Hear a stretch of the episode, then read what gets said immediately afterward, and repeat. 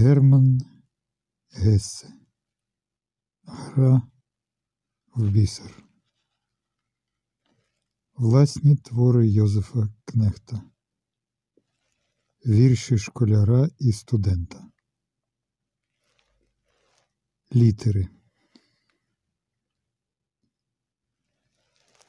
Ми інколи беремося до пера і звично пишем літери і коми, які відомі кожному. Це гра, що має здавна правила і закони. Але якби побачив їх дикун або людина з місяця, дивами для нього був би знаків цих табун. Це біле поле всіяне словами, кабалістичним плетивом чудним, в химерних візерунках алфавіту тоді, мабуть, постав би перед ним страшний незбагненний образ світу. Були б там роги ноги і хвости, рослини, змії, птиці й поторочі. І вражений до сліз, до німоти, він би читав їх, як сліди воронячі.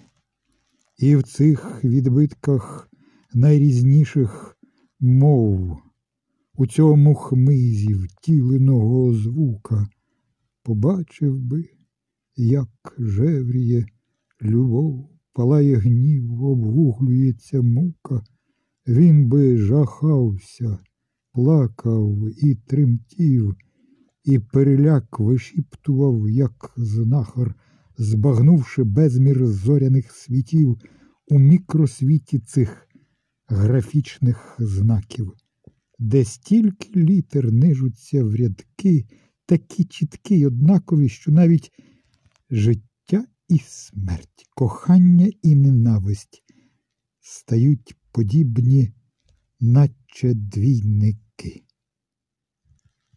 І врешті б він бурмочучи закляття, той білий аркуш кинув у багаття і при багатті, мирно задрімавши, повірив би, що чарів тих нема вже, що весь той жах розвіявся, минув, і аж тоді б він, певно, усміхнувся, і аж тоді б з полегкістю зітхнув.